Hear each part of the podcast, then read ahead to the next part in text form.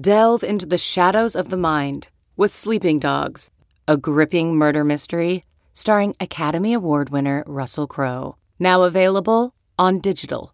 Crowe portrays an ex homicide detective unraveling a brutal murder he can't recall.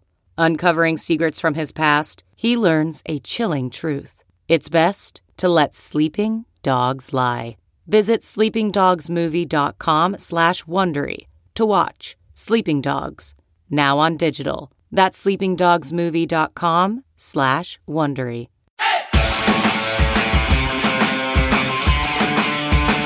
Hurrdat Media presents the Yellin' in My Ear podcast. Documentary filmmaker Dan Napoli and ad agency creative director John Battistini revisit movies, music, TV shows, and pop culture events from the 80s and 90s they experienced as kids.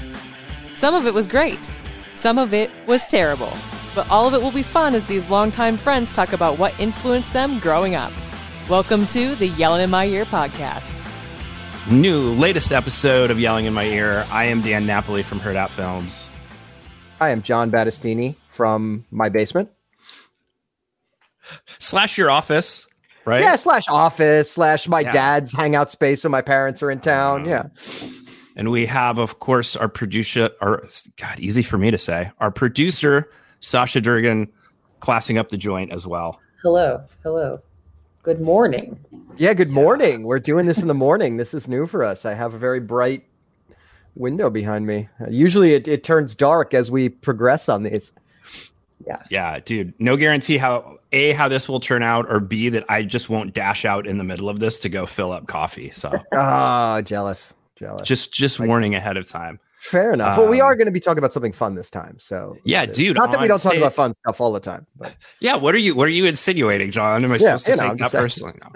No. um, yeah, man, staying staying on the music tip as Mhm. um, if you're watching the video podcast, um, the t-shirt marking out um, communicates. We're going to talk about New York City hardcore. Um, and we may branch pretty- out beyond just New York City, Dan, because Yeah, I, I, I kind of, I- we're uh, you know, yeah, we're going to start there, and Yeah. like who knows where where it, it will go, but maybe Allentown. Who knows? We'll see where we end up. Yeah, dude, I'm I'm interested though. I mean, you growing up in like in New York in, in the 80s and 90s, it's really sort of the the Mm. epicenter, obviously, of of how a lot of that stuff started, man. So I'm I'm I'm really curious, like, how, where did you intersect with it? Like, what did it? What Mm. connected with you early?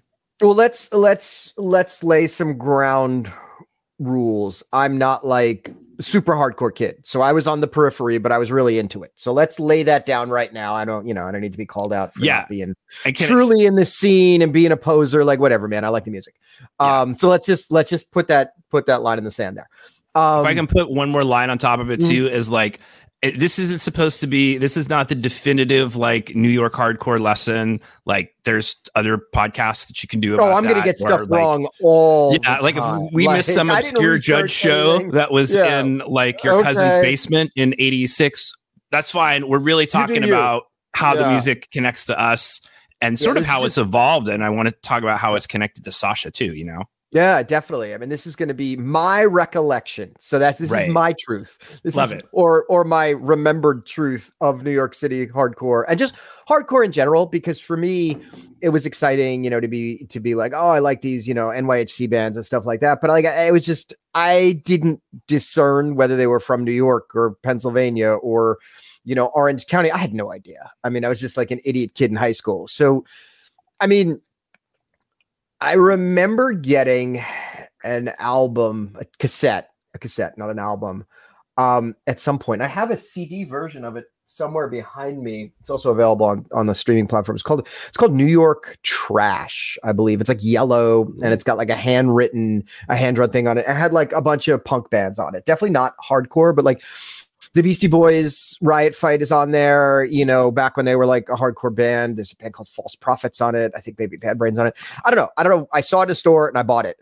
And I thought it was really cool. And that kind of opened me up to a bunch of stuff. I have no idea what year that was, had to be in the 80s. And then from there, it kind of went. I went to a very conservative Catholic uh, all boys high school. And in there, I remember I ate lunch with this really cool guy named Rich, who is super into New York hardcore. So this may be uh, the story of New York hardcore that John knows as told by Rich from high school. Um, awesome dude, and he would go to the shows and stuff, and I'd hear about stuff on the weekend and stuff. But one of the guys we went to high school with was older than us. His name, his name was also Rich. Wow, that's weird.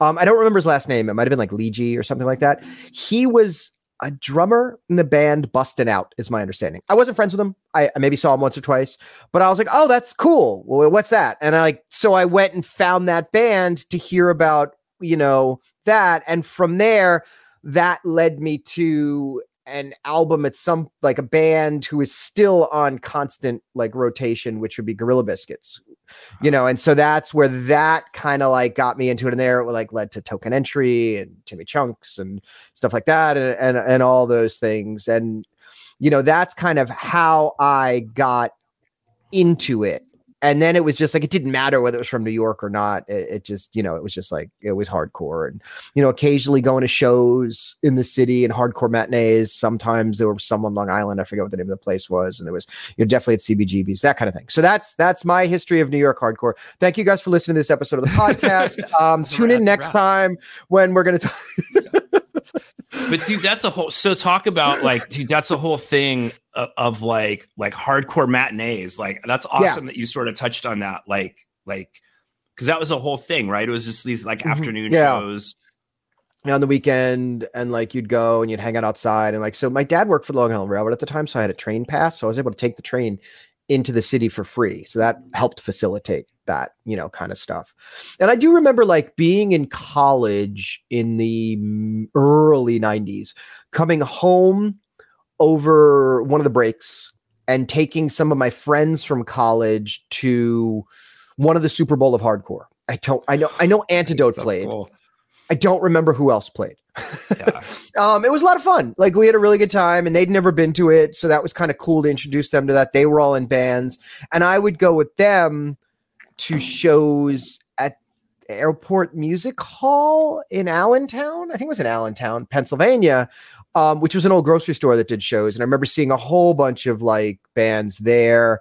And so my journey was like, you know, going to shows in New York, and then when I was away at college in Scranton, going to shows there, and and and that was like, you know, how I got into hardcore that's that's basically it. What about you, Dan? I mean, I know you're not. This is not really your world, but I mean, you definitely were touched by it.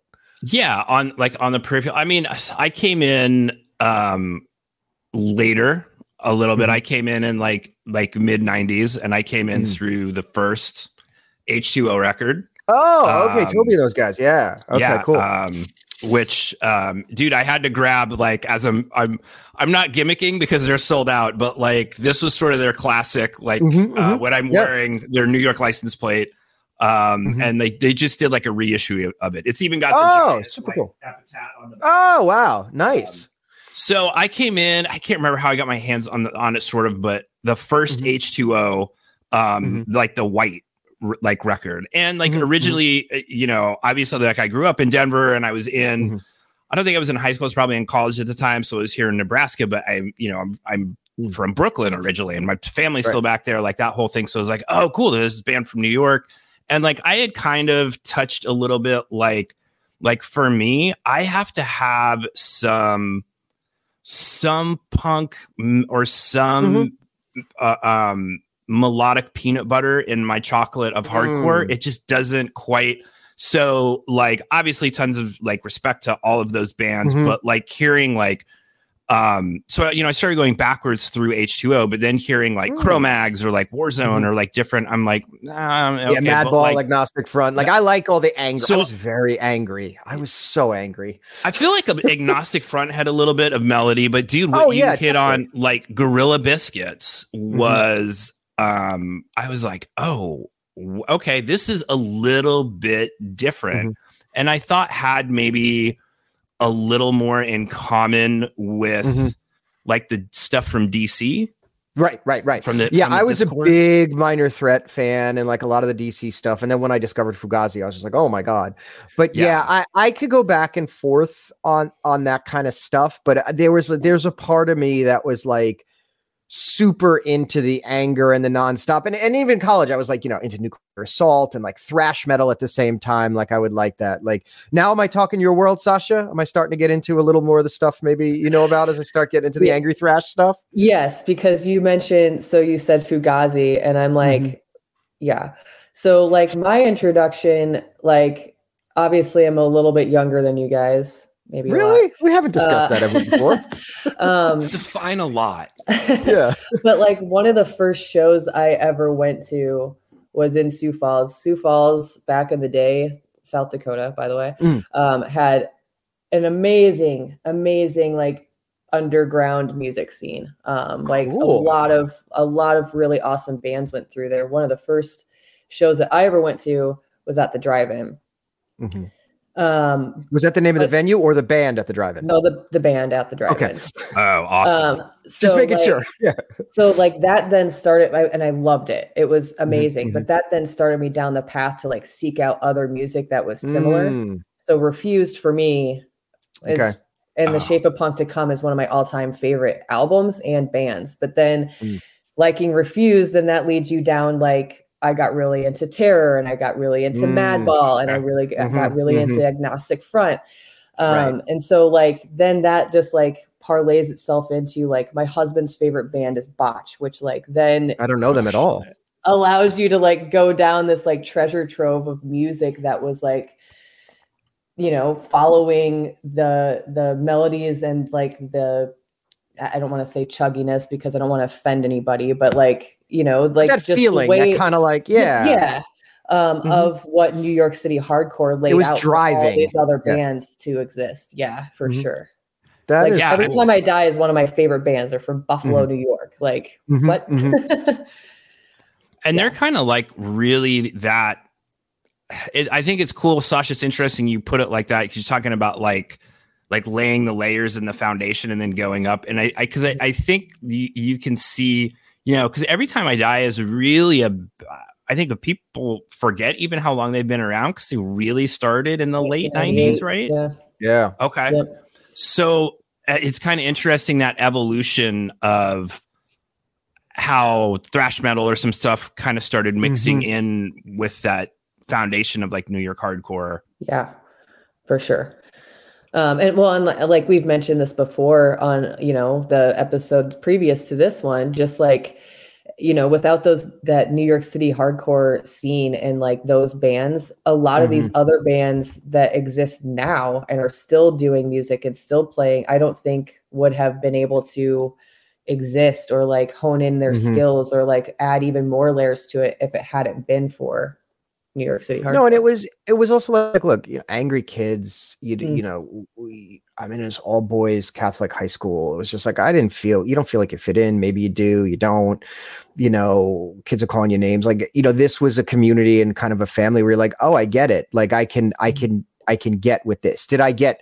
completely into the scene and go live on the lower east side and no you know i still was like in the suburbs you know suburban white kid like what do you want from me but you know it, it's it it it i had a sense of belonging or even maybe an aspiration of being able to be that one that just doesn't give a shit and just leave school and play in a band and live that lifestyle. And you know that that's something i always wanted to be. And i think that's kind of like the freedom that it it seemed to on the surface give you is something that really I think attracted me to the whole scene and all, and all that stuff and you know as well as the music but I think there was a whole a whole part of culture that was attractive to me around the hardcore scene that I wasn't getting anywhere else beyond just the music if that makes sense Sosh, what was I'm I, you guys both hit on something I thought's interesting like what was it what you know what what was it like being at the time being like a girl that is like into Mm. that scene Um, honestly, I mean, you're kind of looked at like, I mean, at the time, I like looking back on it, you know, when I was, I, I really started venturing out into music on my own, like away from what my parents listened to when I was like 17, 18, when I was moving out of the house, I could do whatever, you know, whatever I wanted to. Um, but finding that scene and then being just automatically accepted as I was right then and there um, was the I think the coolest part for me. Like some of those friends like are lifelong friends just because mm-hmm. of the music and the music is what brought us together. Um, but I was like one of the dudes, you know, like no one no one cared what how I dressed, no one cared like mm-hmm. what I looked like. They were just like this is rad that like you're into this stuff. If you're willing mm-hmm. to get in the pit, that's freaking crazy. That's awesome. And when you're younger, like you're like, hell yeah, I'm a badass. And now I look back at that and I'm like, you know, I, I don't think that would be as as comfortable in my own skin, in my meat mm-hmm. suit, if you will, if I hadn't had that scene to like grow up in and like be accepted in. Um, it meant a lot and it still does. Why, why has it got to be a suit? Like, couldn't it just be your meat casual wear, your meat pajamas? Yeah, like, come on. Sorry, Dan, well, you're saying. Well, I was just say it's it's interesting. I just asked that as like how the the the practice meets the ideal. I mean, dude, you know, you can go all the way back. Like, I mean, I'm almost positive. I'll I'll blame COVID brain if I get this wrong, but like, you know, you go all the way back to like seven seconds and like not just oh, yeah. fun. And oh, yeah. like the concept and, and and those are some of the things of of hardcore that was and and that's um but you know i was that's another album say, that was that was like really seminal for me was i don't know the name of the album but it was like what the rock to walk together rock, rock together, together rock together yeah yeah i, I mean now it's just they're, like they're from like reno or something i, I honestly don't like know yeah see I, I, I really got into that dude and i don't know if it was mm-hmm. being midwest but like what i mm-hmm. what i dug at the time and certainly some things blended together but i mm-hmm. kind of dug that like Black Flag in Orange County mm-hmm. hardcore had this little thing mm-hmm. to it that New York City hardcore did not. And like mm-hmm. DC was like a little bit different. Like yeah. it was cool, you know, pre-internet, everything mm-hmm. wasn't as homogenized. You still had a little bit of regionalism to it. Maybe that's because yeah. it's Midwest and like we didn't pick up. No, anything. I think like, I think you did. Like for me, it was really interesting. Like when I went off to college, you know, there was no internet, and you know, people were giving me these bands and stuff that I'd never heard of, like out of Pennsylvania and stuff like that. I'm like, whoa, yeah, you. It was hard to be exposed to. I mean, think about what I just said. Like my first exposure to it was like a guy that I ate lunch with in high school was friends with another guy that was in one of the bands. It's like, what? Yeah. Okay. Like now you'd find it on the internet. You'd be able to like look for other stuff, go down a whole rabbit hole. Like since then, as an adult, gone and looked down, you know, as far back as like the MC5 and like where did like this type of like punk and angry music even start from? There's no way to discover that back then unless somebody's older brother in the basement when he was done getting stoned would be like, you should listen to this album. You know what I mean? Yeah, there's, there's something to be said for that experience of those those gatekeepers. But so like Sasha, mm-hmm. I'm curious, like, so you're probably like even we're, we're talking about when every time I die started, like your entry point is maybe about 10 years or a little and change after us. Like, yeah. Was that regionalism? Because obviously the internet's emerging. Like, was that still uh, mm. like a thing for you, or did that not register? Um, I mean, like th- when I found like that music scene, like you just went to every show. Um, mm-hmm. and like especially like Sioux Falls, South Dakota, it's it's small. mm-hmm. It's smaller than Omaha. Um, but so we we were really limited on, you know, basically like these touring bands coming to down to town with their supporting acts, which like mm-hmm. I saw a lot of the supporting acts before they like went on to do yeah. bigger and better things. Like that one band specifically that comes to mind that got, got kind of big for a little bit and i think they actually broke up was like sidewalk slam like i'd never heard of them like i would have no like no mm. reason to know who they were because i'm in south mm-hmm. freaking dakota but they came with a bigger band that played at a basement show at someone's house um, mm-hmm. and so like that's how i got to know a lot of that a lot of those bands um, just being supporting acts or just coming through because you wanted to go hang out with your friends and like hey this band's playing at so and so's house, the 605 house in the basement. Are you coming? And like you would stand outside and like smoke cigarettes and talk to your friends and mm. have your jean jacket with your patches on it. And then you'd go downstairs and like have your ears blown out with a shitty mm. PA system in someone's basement. But like that's how I was introduced to a lot, a lot of these mm-hmm. bands. Mm-hmm. Um, and then, you know, that always like compounds on itself. So as a girl, you know, going to your first show like that? I mean, did you go with other girl like girlfriends? Was it a bunch of people? Like what? Like how did you find? Because it was like I remember this like it was just dudes. Like you, mm-hmm. if you saw like in the early nights, you saw one girl there, you're like, whoa, you know, and like. So how did you kind of? I don't want to say muster up the courage. Like what inspired you to be like, you know what, I'm gonna go do this thing? I just went. Um, no I I you were so like, badass, right? Jeez. I, well, and my parents have always, like my parents are always like super into music. Like when I was mm-hmm. growing up, it was a lot of like Led Zeppelin. Like okay, my mom's favorite band is Pantera. So like it wasn't that I wasn't like introduced okay. Okay. to you know to music. So like I think she actually said, "Hey, I know that you've really been wanting to go to a concert. They're mm. playing, and this wasn't at someone's basement house."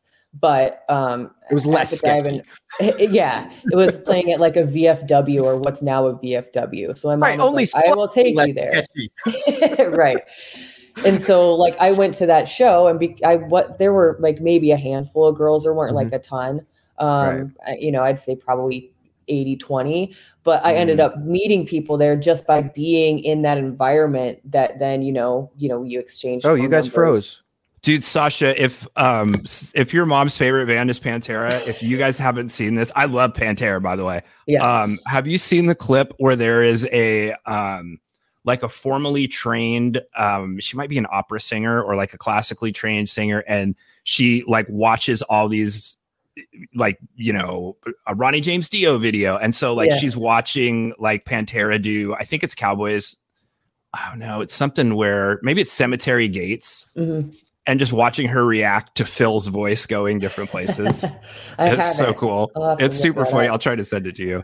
Yeah, the last time I was in Sioux Falls, my mom, uh, he dropped out, so he'll be back, but was talking about the time that um, she met. Uh, so, she was like standing right behind. Um, oh, shit, what's the guitarist's name? Dimebag Darrell. Yeah, yeah. Uh, no, his brother. His brother. Oh. oh I don't remember. Vinnie, Vinnie, yeah, right? Vinnie, Vinnie Paul. Vinnie Paul. They, okay. Um, so she used to live in Vegas and they were like at, he would go to like these fucking bar shows all the time. Like he was known for wow. doing this and they were like sitting right next to his table. My mom was like fangirling the fuck out and like shook his hand and she's like, I never, she was like, you know, 50 at the time. I never want to wash my hand again. That's great. I'm something I wanted to ask you about though too, Sash. Um, that so I one thing I noticed like for me in the the um that spectrum of whatever you want to call this music with I would say hardcore being on one end mm-hmm. and like the ska swing revival being on the other mm-hmm. is as you went this way I saw the audiences get way more 50 50 as you yeah. go into like punk, whatever it was a pop punk ska revival, like more and more um male female but like as as you go backwards and then you go past the middle line as you start to get to more hardcore mm-hmm. you see it become much more you know 80 20 90 10 at best yeah yeah like sasha's making notes but um john i asked her to talk about that difference in the spectrum. We said hardcore on one end like the swing revival on the other. Like when you go this way like lots of female um like oh like actual um, swing music. like cherry like cherry poppin' daddies or like big bad voodoo daddy like all of that. Hepcat which is mm-hmm. really swing but in that um swath, if you will, and then you go all the way to the other side, and like on the on the hardcore side, it was much more guys to girls, um, yeah, higher ratio of dudes. But yeah, I so you know like some of those first shows that I went to, it was very much like you know in Sioux Falls, it was a little different, I think. But even like one of my first shows here, the first show I went to here was at Sokol Underground, and it was Bleeding Through, and that was okay. it was probably I would say 90 10 um, but I, and that was another one of those shows I was just like, I really like this band. I'm going to go. I stood in the back by myself. But I ended up meeting like a, a few people, you know, because back nice. in Sokol, the way it's a very, especially underground, is a very tiny, it's very, very basementy. um, but back uh, along one of the corners, there's a bar back there So I'd get a drink and, you know, pensively stand in the back. By the end of the show and by the time Bleeding Through got up on that stage, though, you bet your ass I was up front. I didn't care that someone was kicking or punching or like, yeah. you know, landing on my head because they were stage diving. Um, but uh, honestly like it was super easy everybody's everybody like has this assumption if you've never been to a hardcore show that like people are aggressive or mean or intimidating when really honestly nicest, most welcoming people. Like they haven't seen you before, especially if they haven't seen you before at a show. They're like, dude, what's up? Haven't seen you before. I'm so and so. Like, do you, how many, sh- like, what kind of music are you into? Clearly, you like this stuff. Did you know that this band's coming to town? Like, things like that. That's what I've always loved about this music scene. Yeah. And I think it, I think that's interesting because Sash, I, I, I, I want both you guys to talk about this has been in the news a ton lately and I always try to put an asterisk when people talk to me about it, even like my parents, to be like, well, 50,000 people and 150 hardcore kids are a little different. But with everything that happened at like the Travis Scott event mm. in, and even when you read more about that event in Houston and what the day was like and this sort of like escalating violence, like there's almost a weird thing, right? Of like, there's this vehicle, we'll call it for self expression, and it's mm-hmm. in the hands of like punk and hardcore kids that you that's there's this community scene and it's managed differently, right? But then if you just give it to the general person, they like ram the Porsche into the telephone pole, which is maybe some of the stuff that you see at a mainstream show that's outside of like that hardcore culture. I, I'm just kind of curious, like, you know, what you guys think about because, like, uh, um, conventional wisdom would tell you the Travis Scott show is safe, but a bunch of dudes, like we used to call them, like the Voodoo Glow Skull posse at shows, with like the septum pierce and the beanies and the wife beaters, you'd be like, "Oh, that's dangerous. I'm gonna get really somebody's gonna be out to hurt me." and there's a couple of those things, but it's almost like reversed into like where the safety zone is, right? Hmm. Yeah, I mean, I I think it's horrible those people were killed. It's absolutely terrible, yeah. and I I wonder from my own perspective, you know, have been to shows, been in the pits, and gotten hurt. Not not obviously not badly. Is it is it also though like at the shows I was at, and this is just my own experience. Um, you know, the people that were in the pit like kind of wanted to be in the pit and they were there and you knew there was a pit. Like are people at a Travis Scott show, well, I know that he does like he wants people to rage and he does that. Like, are the people that are doing their thing and doing their moshing that they're doing their thing, but are the other people around it like not really aware that that's a thing? Like, I would have never gone to a hardcore show like with my kids, like at that age, and brought them anywhere near the pit. So is it more that the average person, it's not necessarily the fault that it is like the average person just unaware of what a pit truly is, and they were in the wrong place, the wrong time, and a terrible tragedy happened. I, I don't know. I'm asking. You know what I mean? Sure. Like sure. we were aware the pit was there. You knew where the F it was, and you were like, stay away if you don't want to be in it. And you know what I mean? So I don't know. Is it just I, terrible? like they got up front, they turned around, and all of a sudden there's a pit behind them, and uh oh. I think I that know. I think that, that I mean, obviously with the the that particular incident, there's a lot of layers there. Um, yeah. I don't think that um, security wise they were prepared enough for just the sheer amount of people. Um, Is anybody then, ever? right, and then you have you know you have folks uh, like breaking down fences and running in, um, and so you've got another another layer. You're already over capacity. Yeah. Um, and I think that at larger scale shows like that, you know, everybody wants to get as close to the front as they can.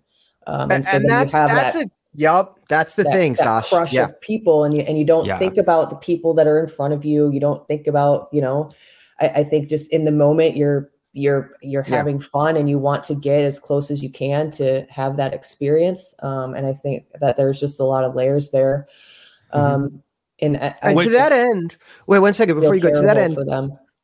I remember being at a Nine Inch Nail show sometime in the early '90s. It was after the first album came out, I don't remember where it was. It was in the city, and we're against the stage, and the stage is only about like a little low, taller than knee height. I remember because I was against it, and I could feel with the opening notes of the first song, the crowd behind me surged, And for a, a split second, I was convinced that I was going to hit the stage face first and my legs were going to stay where they were and my knees were going to snap the wrong way because I was against it. And at the last minute, this like overwhelming pressure, my knees released and like I hit the stage face first. And everybody like rushed the stage. And I remember Trent Reznor didn't stop the concert at all. Mm. And he did the entire concert directly in front of the drum kit with like a surge of kids like around him. And then eventually other bouncers came. Rumor is they came from the nuclear assault show around the corner, these big giant dudes, and parted the sea. And eventually, by the fourth or fifth song, got everyone off the stage and got the barricades back up. So I understand the that that wanting to be at the front and pushing your way up there and getting up there. And like there is that moment where I was like, I think I'm going to be crippled if like something doesn't give, you know? Yeah. So, yeah, I mean, I, I mean, look, dude, it's not a, um, I'll screw up the pronunciation. I think it's the, uh, is it Roskilde, the big, the big European show, um, oh, I don't know. from 2000, that Pearl Jam. I mean, famously, that was probably one of the last really big on the radar. Like 12 people died in the push mm-hmm. forward. Um, I think, and you know, not to make this about the Astro Show or whatever. But like, I think the push is the least concerning part of like mm-hmm. it's it's more because we, we hear what stuff is like throughout the day, and I think. You know, dude, if I really think about it, it's it's interesting to tell that nine inch nails story, John, because now that I mm-hmm. think about going to shows throughout the 90s mm-hmm. of both like nine inch nails, grunge, like mm-hmm. alternative becomes popular shows versus hardcore shows it's it's a different there mm-hmm. there is not a and and uh, Sasha I also think you're very astute in pointing like look if you want to look at the situation in Houston that's a lot of different things that go into it but um there's certainly no sense of community mm. at like something like that or I even noticed in those like I don't know what I'm like like an Alice in Chains show in I'm trying to think what's it in like 95 because they had mm-hmm. gotten so big there's those like core people, but they're surrounded by mm-hmm. like at the end of the day, radio folks mm-hmm. from the mm-hmm. audience, listeners. Yeah, they just enjoy the music. Yeah. So, but, but a lot of times those folks come to those places and are like, oh, this is my, like, I do the moshing thing.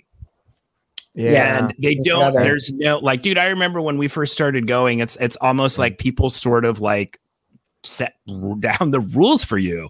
Like you were mm-hmm. kind of saying, John, is like the pits here. You don't want to be mm-hmm. somebody falls down, pick them up. And there's yes. there's a little somebody bit somebody falls down, pick them up. Yeah. Yep. Like and, Sasha, you were that's what I was gonna what I was gonna bring up. I think that there's a very big difference between um just like, you know, I don't want to call it an intimate hardcore show at a smaller venue.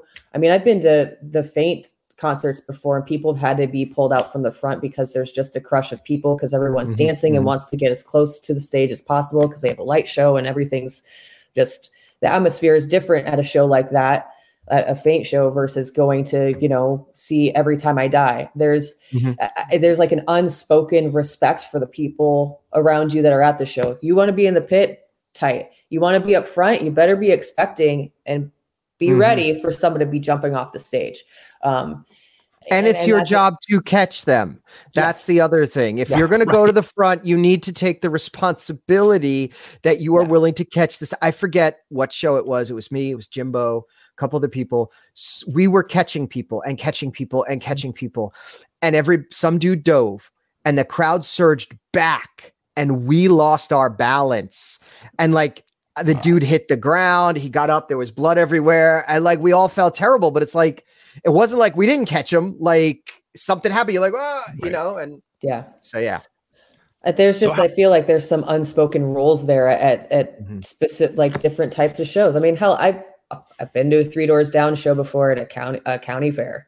And mm. it was hmm. another what one of those situations. Like? Everybody wanted to be at the front. And this was back in like mm-hmm. 2000, 2002 mm. maybe um, when they were super super popular um, but my stepsister wanted to go so i drove her and i you know what the hell It's a show. Mhm. But people had to be pulled out from there because there's just a crush of people. It's just I think Mhm. that there's just different atmospheres for different shows. Um, and Mhm. and when it comes to hardcore, there's just unspoken rules that you learn along the way. Like I guarantee you, I only had to get kicked in the back of the head one time to know that I don't stand Yeah. on the outer part of the, ri- uh, Oh, the pit with that's my the back. worst spot. You don't stand with your back to the pit. Mm-mm. But you learn that stuff at shows like that. And actually, I would go so far as to say, Sasha, I don't think they're unspoken rules. The first time some dude falls down and somebody screams, pick him up, that's Yeah, pretty right. much a No. spoken rule. yeah. like, I think the rules were pretty much spoken like loudly. Yeah. So how how much I'm curious as as we look to wrap this out, like how much hardcore do you guys still listen to? How big a part of of your musical spins is that? I mean, if we look through my. Spotify history, you would see that Gorilla Biscuits is at least a couple, three or four times a year. I will listen to that whole album. That was just the the 2020 rap on Spotify just came Mhm. up. Um and like my every single year for like the last since they've been doing this has I mean every time I die is my my top listened to band. Um followed there shortly after by a lot of Spute um and a, a few other bands that you know I I, I think I listen to mo- more post hardcore than I do anything else. Yeah. I mean my husband and I'll do phone roulette and 90% of it'll be it's you know I want to listen to this botch song or you know Mhm. oh we got to listen to snot now so we I mean that's basically all I listen to and on a good day or bad day or if I'm depressed hardcore music's where it's at Yeah, I would, I would go Dude, with that. I still like like New York's New York hardcore is still sort of I would say Gorilla Biscuits. Um Civ, by the way, who I loved, I think super underrated. Um and H2O. But like as we broaden it out, I mean, a band you referenced earlier, Sasha, is like like is refused. Like I Yeah. pull that Mhm. out every and then I also pull out the video. Dude, I remember oh, I I was working I have I was a out of school. Oh, do you? Do you oh, really? I didn't realize Oh, that's what that wow. was. That's It says- awesome. Can I scream in Swedish and it's in graffiti so yeah, Oh, sh- okay, well, I love I'm gonna give myself a pass for not recognizing that. Uh, I don't understand, Dan. You're not up on your Swedish. a It's, it's, it's a little shaky. A little rough, a little Um, rough. Yeah. But dude, we were. Um, I worked. Um, I was I was the marketing director for like a really cool spot. A cool idea was was called Warp Sports, and it was very like Mm. action sports culture put together, sports music, and so of course, I mean, this is the early 2000s, so like we still got serviced by like the labels, late 90s, Mhm, early 2000s, and I remember getting like a video comp from Epitaph and putting it in, Mm. and the refused video is fucking bananas. Yeah. You're just like, what is happening? This is like, I don't know what's happening, but I like it. That- Um, those samplers, that's fat music for fat people. That was another way I found stuff. That was where I Yeah. discovered 10 foot pole. Shout out to Dennis. Um, I mean, I remember getting the CD, walking to work because I had a disc man, and I I heard this song, The Getaway, and I was like, what, what, what? i- Not that it's hardcore, but I'm just saying the the the but No, I I- remember like putting that song on repeat for the next like I don't know, seven or eight years. um, but but those samplers, that was another thing that you bring that up with the epitaph stuff and fat records. Were you a big comp kid, Sasha? Like I the compilations? honestly like there's songs that'll randomly come on Spotify. I'm like, oh my god, I love that comp, and then I got to go find it Mhm. because like Yep. Yeah. there were so many bands that I was introduced to just by that, Yes. um, just by grabbing those. Like you go to you know um one They'd be in Tour. magazines. You Yeah, have it like yeah. a blow in, like a CD comp. Right. I, Yeah. That's where I have I have one of those comps somewhere in the back there that was like in a magazine, and it's got Nirvana's like I think it's the one with Pennyroyal Tea on it. That was the, the unreleased thing, and that comp was like some I, I don't know, just now you can get that song, but back then Yeah. that was like a big deal. It was from Yeah, a I magazine. I think that was a huge. I mean, if if you're a if you're a younger, super super younger li- listener, it is really those comps almost served as the it was a like you playlist. did actually have to pay for Yeah. them, but like yeah, they were really like the the function of like a Spotify playlist of it. Mhm. it- you would be like right, you're at a show curated playlist. Yeah. and it's at the merch booth, and it's it's usually the cheapest thing, right? It's like okay, I only have like right, yeah. I was like after booze and a and a shirt, I only have five bucks left, but like here's like 22 bands. Yeah. Oh, Yeah. okay. I still have every single comp that I ever picked up at any show. And like to this day, like it's the trip down memory lane, just like, oh mm-hmm. shit, what happened to that band? Yeah. Like those are like my favorite introductions and like some of my, I mean, like you said, like the original playlist. Mm-hmm. Sash, can you can you like off the cuff like uh classic comp that you'd recommend that just is like as your top comp playlist? I'm actually looking it up yeah, right now. It was an it was an epitaph. Um, okay. Punk-O-Rama is always good. Um, gosh, I'm I don't I remember what it looked like. It was orange, and it, the the actual CD itself was orange and black. That probably is my favorite one. And honestly, I could go in my basement and find it right now, but it might take me a minute. But I still oh. have it in the case. Yeah, I can't find the one that I was looking to show you guys. It's orange and black, and it's freaking awesome. Mm-hmm. I will from the comps. I would say there was two. There was a. Oh yeah, we're off hardcore in a way here, but there was a a snowboard mag. I can't remember what it was. It was pink. I remember mm. that. And like it's the first place I had heard face to face, which I was a huge fan of.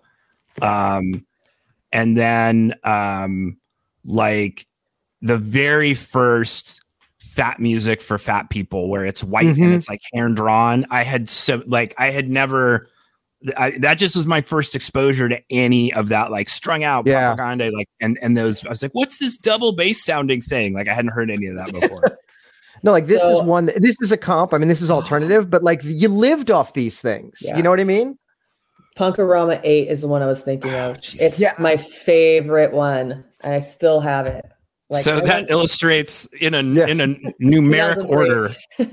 yeah, the, the age difference because like uh, fat music for fat people. Uh, I think uh, no, I think the no alternative and the first Punk-O-Rama are probably within like two or three years. Yeah. Sasha's entry point is volume eight. So that's yeah. the gap between. Fair point. Fair point. Well, yeah. and I used to work at when I, I lived in Minneapolis for a little bit right after I graduated high school. And so a lot more of the things that I started getting into were more curated because I worked mm. at a mm. skateboard shop when I was there, and we always okay. got those compilations. In. Right? Yeah. Oh, yeah. You mentioned they wanted you to play them in the stores, right? Yes. Yep. Yeah. And they'd always send extra. You know, yeah. you at least get two or three copies. Yeah. So if you're there, did you get the ones they box, like the, Did they have the whole punched out in them, or like uh-huh. the oh. cut in the like? In the I have a bunch of those from when I worked at the music magazine. The first Weezer CD up there has the hole punched in the back. Oh, that's awesome.